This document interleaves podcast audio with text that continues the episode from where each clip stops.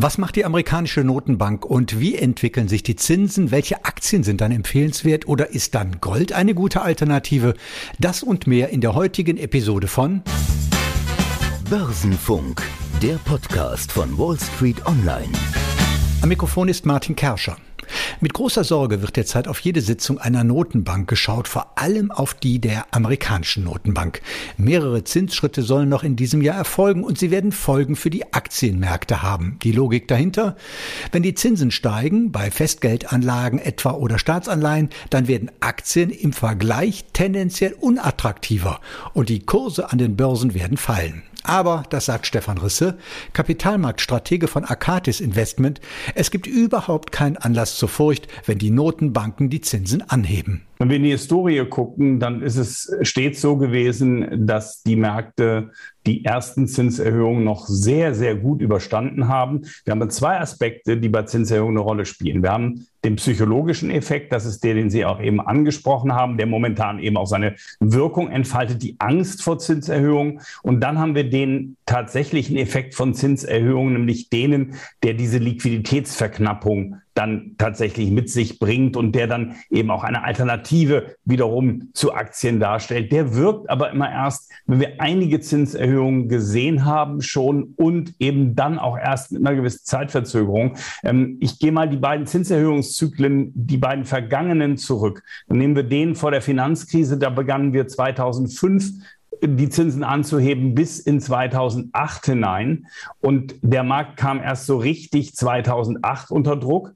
Ähm, dann der letzte Zinserhöhungszyklus war der von 0 Prozent nach der Finanzkrise auf 2,25 Prozent, begann 2015. Auch da, ich kann mich erinnern, viel Gerede über Zinserhöhungen. Ist das jetzt das Ende der, des Aktienaufschwungs? Ähm, und dann stiegen die Kurse aber noch weiter bis 2018. Da allerdings war es dann den Märkten zu viel, weil die Noten Notenbanken dann auch plötzlich mit quantitativ Tightening begannen, zumindest die amerikanische Anleihen verkaufte. Und erst 2018 ging es runter. Das heißt, diese ersten Schrecken, die den Börsen in die Knochen fährt, wenn über Zinserhöhungen spekuliert wird, sind eigentlich Rückschläge, die man zu Käufen nutzen muss. Aber Stefan, die Märkte rauschen ja schon nach unten. Also insofern, äh, bevor überhaupt Zinsen angehoben wurden. Ja, das ist auch immer so gewesen. Immer dann, wenn man Angst vor Zinserhöhungen hatten, gingen die Märkte runter. Aber sie haben sich dann meistens erholt und haben dann am Ende ähm, eben auch äh, Kurse erreicht, die deutlich höher waren als äh, die vorherigen Höchstkurse, bevor es dann aufgrund von Angst runterging. Also ja, jetzt geht es gerade runter, aber ähm, es gab ja, gibt ja diesen schönen Börsenbonmot, wer die Aktie nicht hat, wenn sie fallen, der hat sie auch nicht, wenn sie steigen. Okay, ist natürlich für Anleger stellt sich dann die Frage, wie weit fallen sie noch, beziehungsweise was sollen sie jetzt tun? Äh, verkaufen? Kann ich auch was zu sagen? Ja, bitte.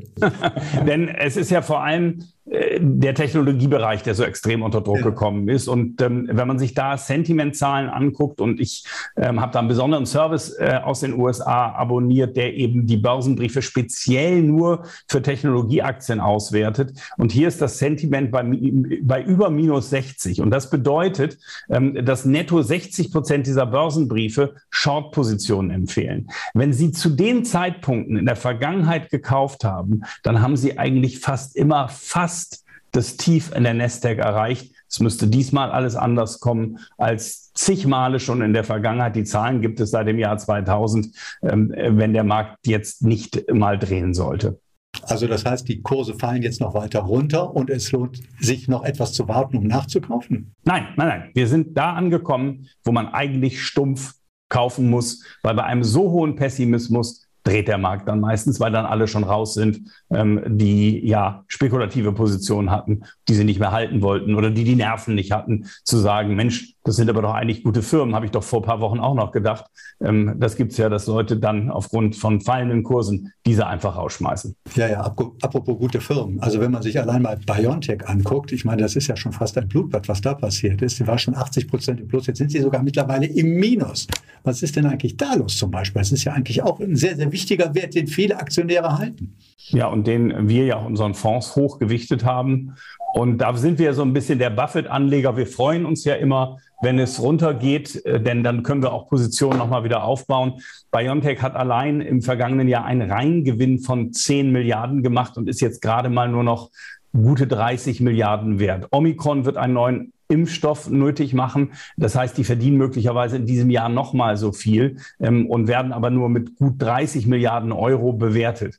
Ähm, also das Kursgewinnverhältnis liegt hier irgendwo jetzt wieder bei 2,3. Als ich das letzte Mal darauf hingewiesen habe, das war im November äh, 2020, äh, da sind die Kurse dann deutlich nach oben gelaufen. Und wenn Sie es dann mal vergleichen mit einer Rivian, ja, das ist dieser Elektroautomobilhersteller, der noch kein Auto ausgeliefert hat, der wird mit 58 Milliarden bewertet. Da ist doch irgendwas schief.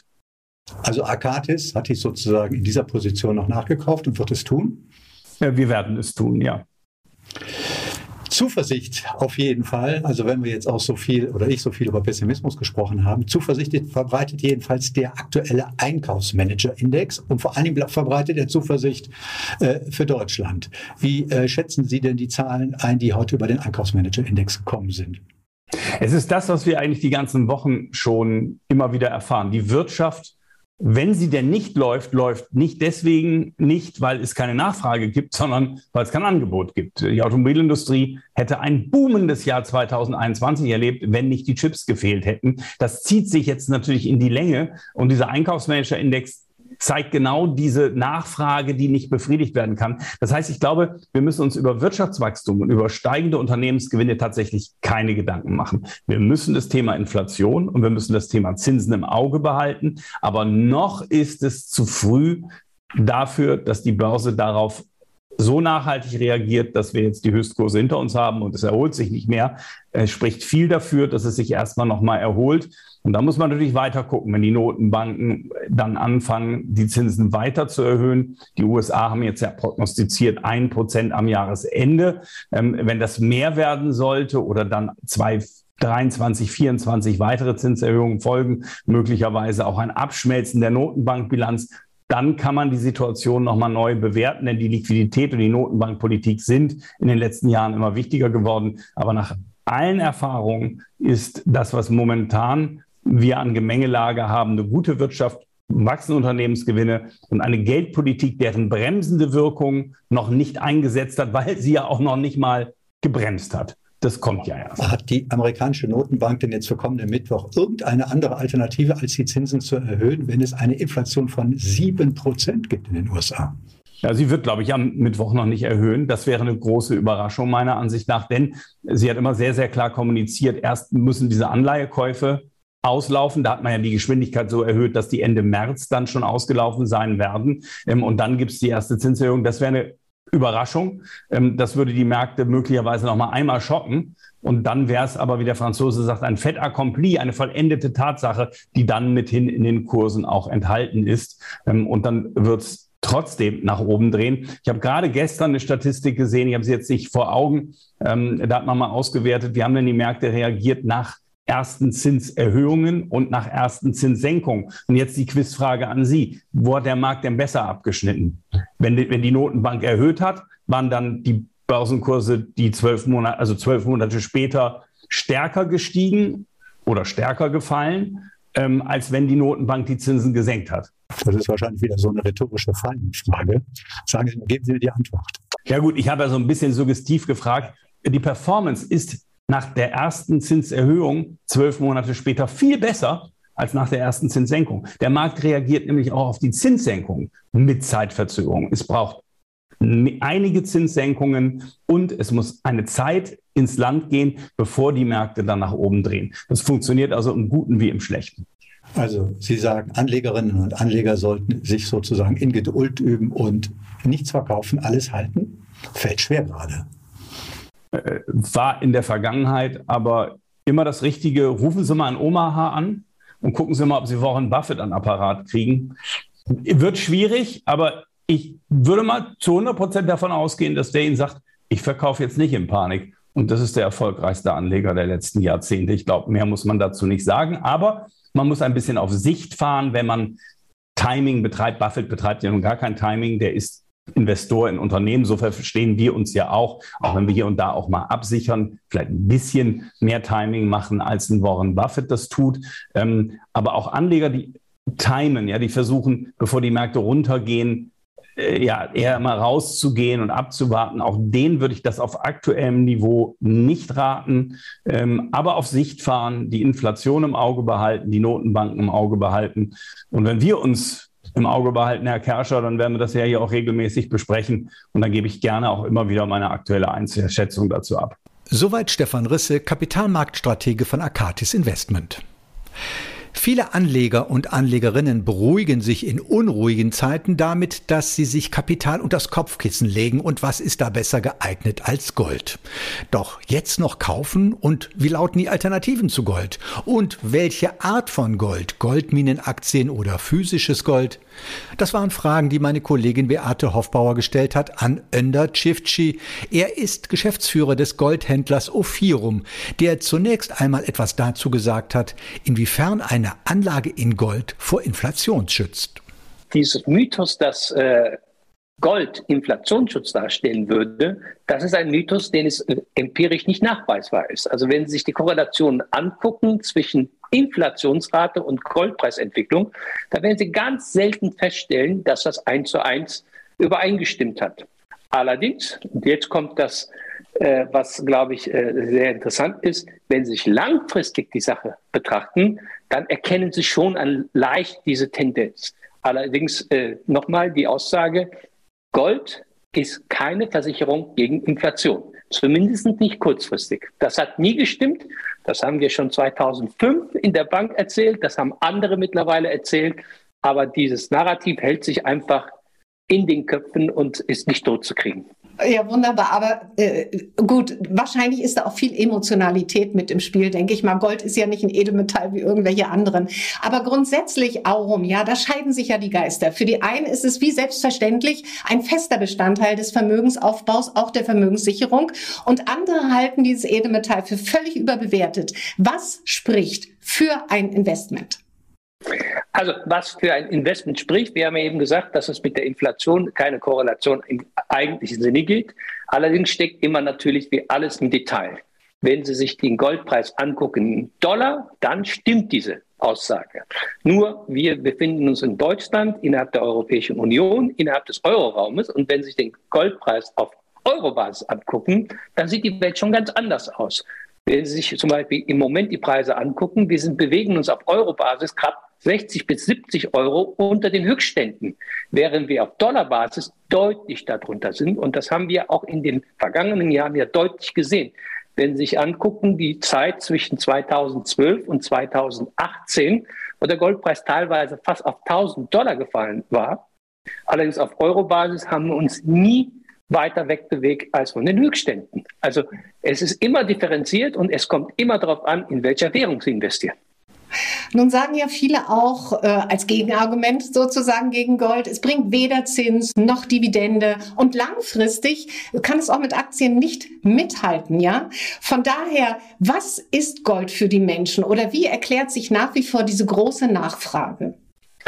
Also Gold hat eine Faszination. Das muss ich äh, als Goldhändler äh, zugestehen. Wenn Sie Gold in der Hand haben, merken Sie, es ist etwas Wertvolles. Es ist ein sehr schweres Metall, es ist glänzend und es hat, hat sich in den Jahrtausenden bewiesen, dass man an diesen Wert glaubt. Es ist ein sehr seltenes Metall, es ist unheimlich schwer zu fördern, zu raffinieren, zu prägen, zu gießen und es hat etwas, was im Grunde genommen eben Aktien nicht anbieten können. Aktien sind natürlich deutlich besser gelaufen. Aktien geben Dividenden aus, also wenn Sie natürlich die richtige Aktie haben. Ja. Oder wenn Sie äh, bereit im äh, Index investieren, müssen Sie auch im richtigen Index investieren. Und Aktien haben allerdings einen Nachteil. Aktien können auch mal pleite gehen und alles verlieren. Und das Gefühl als Versicherung haben Sie bei Gold eben nie das Gefühl, Gold wird nicht wertlos.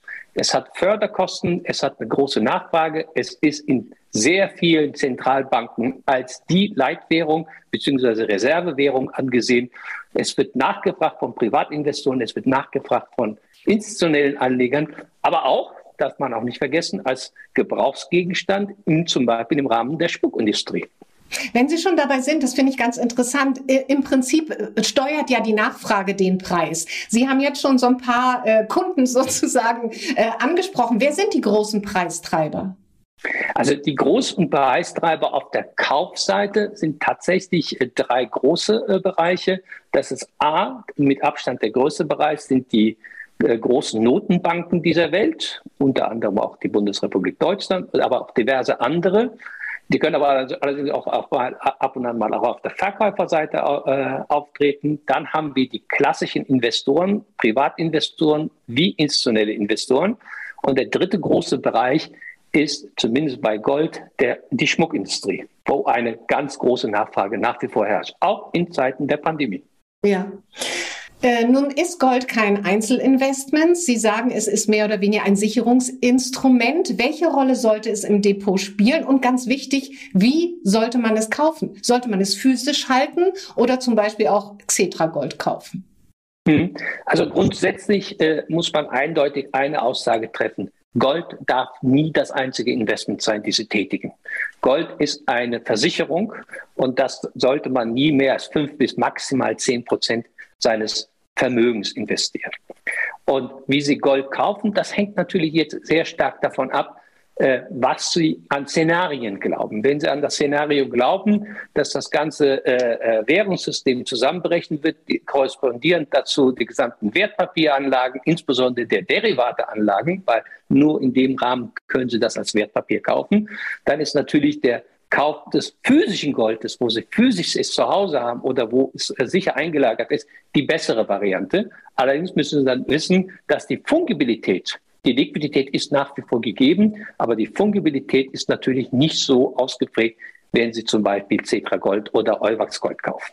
Ja, wir haben also einen Jahreschart mitgebracht, äh, auf den wir schauen wollen. Da ist der Pick, den wir erlebt haben von 2020, nicht mit dabei. Aber grundsätzlich hat man in jüngster Zeit das Gefühl, dass es wieder aufwärts geht. Die Entwicklung ist ganz gut. Was spricht denn dafür und was spricht gegen einen steigenden Goldpreis?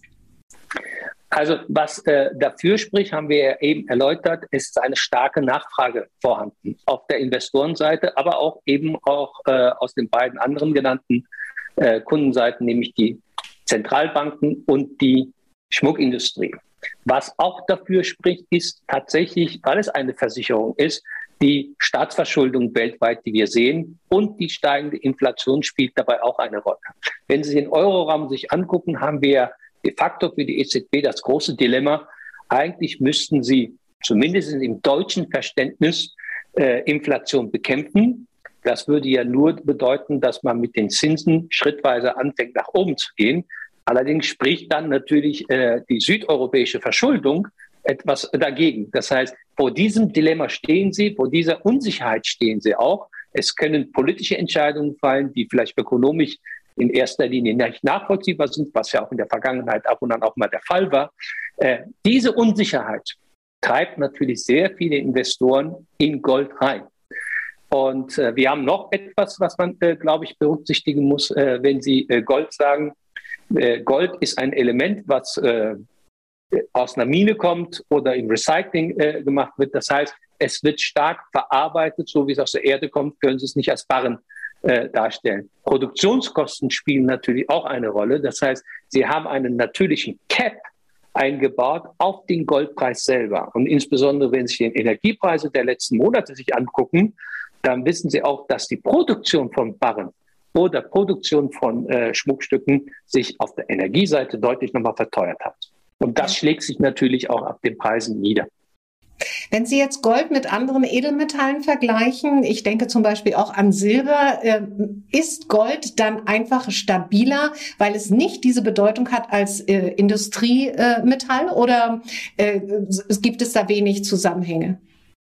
Nein, die Zusammenhänge sind klar erkennbar. Äh, wenn Sie sich die großen vier Edelmetalle oder wenn Sie Rhodium dazu nehmen, die fünf großen Edelmetalle sich angucken, dann stellen Sie relativ schnell fest, die Metalle wie Palladium, Rhodium, das sind stark industriell verarbeitete Metalle. Das heißt, teilweise über 90 Prozent der Gesamtproduktion äh, weltweit wird industriell verarbeitet. Palladium, Rhodium, ein Hauptbestandteil, äh, zumindest zur Zeit. Äh, das wird sich in den nächsten Jahren zeigen müssen äh, äh, bei der Katalysatorenbau, weil wenn man den Verbraucher äh, suggeriert, dass der Verbrenner ein Auslaufmodell ist, dann wird natürlich auch in dem Zusammenhang wahrscheinlich weniger Palladium auf der Katalysatorenseite benutzt werden. Allerdings, wenn man sich alle anderen Metalle außerhalb Gold anguckt, stellt man fest, hauptsächlich sind dies Metalle, die in der Industrie nachgefragt äh, werden, weniger durch Investoren. Und Industrie, das wissen wir alle, ist, äh, hat was mit Produktion zu tun, Produktionskapazitäten, die da sind oder nicht da sind, oder Nachfrage, die da ist, die da nicht da ist. Deswegen ist Gold nach wie vor die stabilste äh, dieser Edelmetalle und wird wahrscheinlich auch für lange Sicht auch so bleiben. Soweit Önder Cifci von Ophirum im Gespräch mit Beate Hoffbauer. Unser nächstes Thema. Die Aktien- und Kapitalmarktanalysen von Volker Schilling, Vorstand der Greif Capital Management in Freiburg, sind immer ein Highlight im Programm von Wall Street Online TV. It's my party, And I'll cry if I want to. So lautete die Überschrift eines Interviews, das ich mit ihm geführt habe. Übersetzt, es ist meine Party und ich werde weinen, wenn ich will. Aber was meint er eigentlich damit? Ja, erstens mal ein Klassiker, ein klassischer Song, den alle kennen, den alle schon oft im Radio gehört haben. Und ich finde, er beschreibt gerade in idealer Weise diese Spannung, diese Stimmung, die wir an der Börse haben. Weil die Party ist im vollen Gange. Wir müssen uns nur die Börsenindizes anschauen. Die notieren alle nahe an ihren Allzeithochs oder nur geringfügig darunter. Aber interessanterweise eine große Anzahl an Aktien in diesen Indizes, die sind weit unter ihren Allzeithochs und viele Anleger weinen da etwas, weil Sie sehen, die Börsen stehen eigentlich ganz gut da. Aber wenn ich in mein eigenes Depot schaue, sind viele dieser Aktien tief im Minus. Insbesondere auch diese Hype-Aktien, die wir ja im letzten Jahr gesehen haben, die oft in der Berichterstattung waren, die oft auch als Meme-Aktien oder auch in den diversen sozialen Medien diskutiert wurden. Um mal vielleicht mal Beispiele zu nennen, wenn man sich mal Aktien anschaut wie Peloton, 80 Prozent im Minus, äh, eine Zoom, ja, über die wir hier unsere, unsere Interview hier machen, ist 60 Prozent im Minus vom Allzeithoch. Aber auch Tech-Werte wie eine DocuSign, 55 Prozent im Minus oder Werte wie Palantir, die auch gehypt wurden in den sozialen Medien, äh, 57 Prozent im Minus. Und das ist doch schon beachtlich, weil das würde man ja durchaus als Bärenmarkt oder auch als Crashmarkt bezeichnen, solche starken äh, Verluste. Und gleichzeitig hat man aber das Gefühl, die Party ist im Gange, weil die Börsen in der Berichterstattung allesamt top dastehen. Und da sieht man, dass sich das auf ganz wenige Titel inzwischen konzentriert hat. Und interessanterweise haben wir auch so eine Sektorrotation gesehen äh, zum Jahresstart, dass dann doch die Aktien, die eben angesagt waren, überproportional verkauft wurden. Und es gibt so ein bisschen die Konzentration vielleicht auch auf Werte, die vielleicht auch weniger anfällig sind, wenn sich Veränderungen beispielsweise am Zinsmarkt ergeben. Über einzelne Werte werden wir noch später zu sprechen haben. Ähm, aber die Molltöne, um im Bild zu bleiben, in diesem Partysong, die werden ja sozusagen immer lauter. Und Dreh- und Angelpunkt sind dabei die Zinsen. Sie unterscheiden zwischen zinsfreundlichen und zinsfeindlichen Aktien. Was ist das eine, was ist das andere?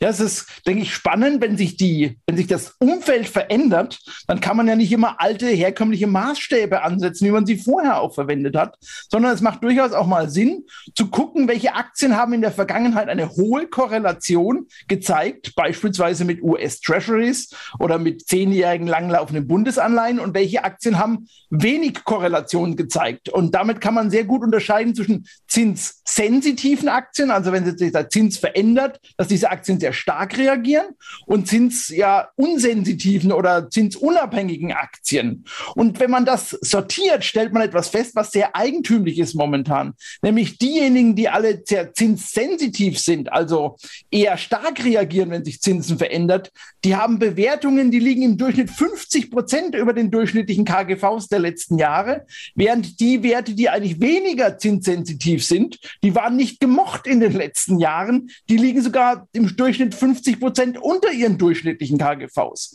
Und das ist doch eine ganz spannende Betrachtung, weil das hat bisher noch keiner so richtig bemerkt. Und das ist vielleicht auch schon der Grund dieser Sektorrotation, die wir sehen, dass professionelle Anleger anfangen, die Aktien abzuverkaufen, von denen sie befürchten müssen, wenn es zu Zinssteigerungen kommt, was eben auch die Notenbanken angekündigt haben, dass es da zu herben Verlusten kommt und sich jetzt anfangen zu konzentrieren auf genau diese Aktien, die weniger zinssensitiv sind. Was überwiegend übrigens daran liegt, dass deren Gewinne weit in der Zukunft liegen. Und wenn man das auf heute abdiskontieren muss, sind natürlich Zinsen ein wichtiger Faktor, um eine heutige Bewertung festzustellen. Es ist besser, man hat Unternehmen, die jetzt schon starke Margen haben, die jetzt schon gute Gewinne machen, die vor allem ihre Margen halten können, wenn eben Inputfaktoren wie Inflation, da können wir vielleicht auch noch gerade drüber reden, oder eben auch ähm, Engpässe mit Lieferungen, beispielsweise Preise verändern und die trotzdem ihre Margen weitergeben können und halten können in solchen Phasen.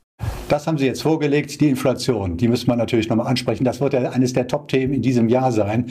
Inwiefern wird das denn die Anlageentscheidung bestimmen? Ja, ist der Inflationshammer, würde ich sagen. Oder sieben Prozent Inflation. Ähm, wenn uns das einer vor zwölf Monaten erzählt hätte, hätten wir gesagt, nein, das so schnell wird das nicht galoppieren. Und es ist da, die USA haben eine Inflationsrate von sieben Prozent gemeldet, sind aber unglaublich relaxed, unglaublich ruhig. Ähm, und das, das ist vielleicht auch deswegen der Fall, weil die hatten schon mal höhere Inflationsraten, nämlich in den 70er, 80er Jahren hatten wir zweistellige Inflationsraten. Aber der große Unterschied ist, da gab es auch zweistellige Zinsen. Ja, und Sie erinnern sich vielleicht noch an die Kampagne von der DWS, der Deutschen äh, Fondsgesellschaft der Deutschen Bank. Die hatte vor Jahren eine Kampagne, ich habe es mal mitgebracht, das hier. Die böse Null hieß das. Die böse Null. Da war also sozusagen hier die Erkenntnis, die böse Null, es gibt keine Zinsen mehr, die würde einem sozusagen Geld rauben. Alle wären froh, wir hätten die böse Null. Das ist die gute Null inzwischen. Ja, das, da muss man Engel draus machen, kein Teufel mehr. Warum? Weil inzwischen so viele Negativzinsen da sind, vor allen Dingen, wenn man es real betrachtet, den Realzins. Und jetzt kommen wir eigentlich zu dem Kern dieser Sache. Sieben Prozent Inflation bei einem, äh, bei einer ähm, ähm, Verzinsung von zehnjährigen US-Treasuries, die irgendwo bei 1,5 Prozent liegt, heißt, wir haben Realzinsen in den USA von minus 5,5 Prozent. Und jetzt kommt etwas die sind noch nie da gewesen. So tief war der Realzins noch nie in den USA. Und das wird Auswirkungen haben. Die Notenbank wird gezwungen sein, ihre Zinsen anzupassen. Die wird noch schneller ihre Anleiherückkäufe zurückführen und sie wird vielleicht einen Zinsschritt mehr machen, als vielleicht der eine oder andere Marktteilnehmer erwartet. Und deswegen ist es so wichtig zu unterscheiden in diese zinssensitiven und vielleicht eher zinsunsensitiven Aktien. Sie haben angesichts der Party, die an den Börsen stattgefunden hat, drei Katerstimmungen identifiziert, die AnlegerInnen in diesem Jahr nutzen sollten. Die erste haben Sie so bezeichnet, Leisure is precious, Freizeit ist kostbar. Um im Bild zu bleiben, was muss ich mir unters Kopfkissen legen, wenn ich diese Katerstimmung bekämpfen will? Ja, erstmal muss eine grundsätzliche Voraussetzung erfüllt sein. Und das ist das Thema, dass wir gemeinsam uns darauf einigen, dass Omikron zwar jetzt eine unheimliche Belastung momentan ist, aber vielleicht auch die Erlösung in Zukunft. Also das Thema von der Pandemie zur Endemie, dass wir als Gesellschaft, vielleicht auch als Weltgemeinschaft entscheiden, das ist jetzt etwas, mit dem wir leben können und damit das normale Leben, ähm, wie eben Freizeitbeschäftigung. Fangen wir an bei den Reisen, fangen wir an bei der Unterhaltung, fangen wir an bei Restaurants und Weggehen, also alles, was mit Freizeit zu tun hat. Dort haben wir den größten Hebel, dass wir natürlich wieder enorm überproportional Cashflow produzieren durch eine Normalisierung ähm, dieser Tätigkeiten. Und da steckt ein, ein toller Hebel drin, vor allem bei Firmen, die davon besonders profitieren, die vielleicht keine hohen Kapitalkosten haben, weil sie nichts vorhalten müssen, aber sofort profitieren, wenn beispielsweise wieder mehr gereist wird, äh, wenn es mehr Buchungen gibt. Als Beispiel hier die Buchungsplattform Booking. Ähm, dort haben sie, denke ich, ist nachzuvollziehen, keine großen Investitionen oder Maschinen, die sie rumstehen haben. Aber wenn plötzlich die Reisetätigkeit weltweit wieder zunimmt, haben sie sofort Cashflow, haben sofort Erträge und das spiegelt sich in den jetzigen Kursen noch nicht wieder. Das Ganze gilt übrigens auch für die, für die institutionelle Booking, die kennen vielleicht viele weniger. Das ist die Amadeus IT. Das ist eine Plattform, über die überwiegend die ganzen Flugbuchungen, Hotelbuchungen von professionellen Plattformen abgewickelt werden. Auch das wäre ein Unternehmen, das finde ich hochspannend, weil dort kann man jetzt günstig noch einkaufen und würde dann von so einer Wiedereröffnung der Welt profitieren. Heureka mit Horeca. So die zweite Katerstimmung, wobei Horeca steht für Hotel, Restaurant, Catering. Und dem Sektor trauen Sie ein großes Comeback zu?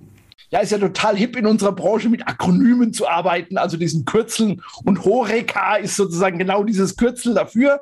Also Anleger mal drüber nachdenken, investiert in Horeca, also alles, was mit Hotels, Restaurants, Caterings zu tun hat, weil man dort wieder genau diesen Effekt, den ich gerade beschrieben habe, auch im nächsten Jahr dann wieder sehen wird, wenn wir da rauskommen. Und als Beispiel auch da mal, wir müssen ja mal den Bezug zur Börse haben, zu Aktiengesellschaften. Also, und ich denke, das ist auch wichtig, wenn wir auch Zuschauer haben, die sich vielleicht auch noch sehr jung oder sehr neu mit der Anlage beschäftigen. Das ist ja nicht etwas, was fremd ist, was an einem anderen Planeten stattfindet an der Börse, sondern das sind Dinge unseres alltäglichen Lebens. Und ich habe dafür auch bei Ihnen in der Sendung schon mal vorgestellt, Fever Tree, ein, ein Anbieter von, kennen viele aus Gin Tonic Drinks, ähm, ein britischer Anbieter von, von ähm, ähm, Soda und, und äh, Tonicwasser.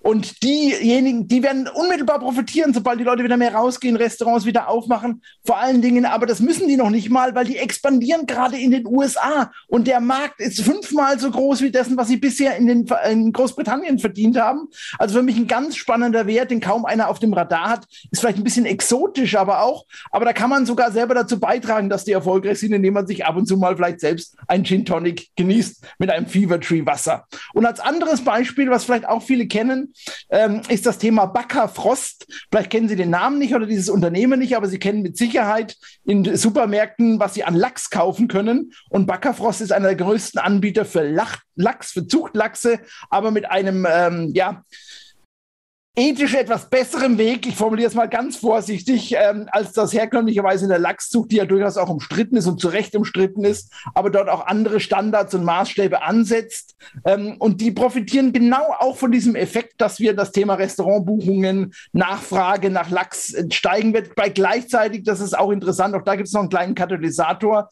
dass äh, die ähm, die Lachszucht geringer ausfallen wird in diesem Jahr, das kann man jetzt schon sagen. Das heißt, die Preise werden wahrscheinlich sogar steigen und stabil bleiben. Und das ist einer der Marktführer und der wird unmittelbar davon profitieren. Deswegen also Heureka mit äh, Horeca in, als Akronym in diesem Fall.